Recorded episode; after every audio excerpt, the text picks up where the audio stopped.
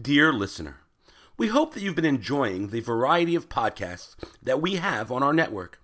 Now is your opportunity to help us by telling us a little more about you. Please visit jcastnetwork.org/survey and complete our listener survey so that we can learn more about you and your listening habits. Again, please visit jcastnetwork.org/survey. Thanks so much.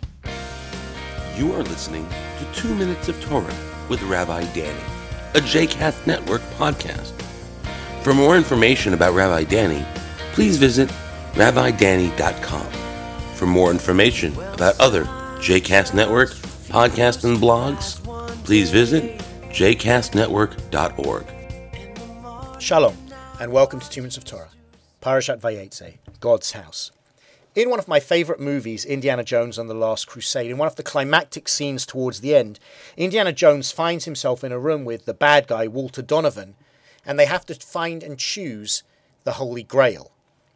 Walter Donovan's character picks the most beautiful cup that he sees there, drinks from it, and then, as he's told from the knight, and I'm sorry if I'm spoiling the movie, he chose poorly. He went for something that looked spectacular, assuming that that would be the cup for the King of Kings. In our tradition, it's not about a holy grail, but we might wonder about where is God's house? We might imagine that God's house would be a spectacular place, amazing to behold from the get go, where one would know that this is a place worthy of God. But in this week's Torah portion, we find out that actually God does not necessarily live in the spectacular places, but more in the ordinary places where we can miss God's presence. Jacob had left Beersheba and was on his way to Haran, and he came upon a certain place. The text does not specify where, and he sleeps there for the night, having a dream where he sees a stairway going up from the ground up to heaven with angels coming up and down, with God at the very top. When he awakes in the morning, Jacob says, Surely Adonai is present in this place, and I did not know it. He then says, How awesome is this place! This is none other than the abode of God, and that is the gateway to heaven.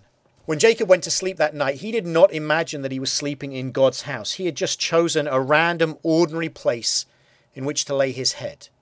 But with the experience of God in that place, Jacob realized that it was God's home. Now, we might wonder if Beit El, as Jacob names that place, was a unique location in which God resided. Or perhaps it was because of Jacob's experience in that place that he recognized God's presence.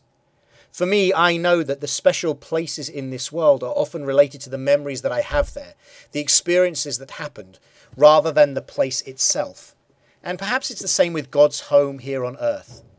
Perhaps we can find God anywhere where we have an experience of the divine.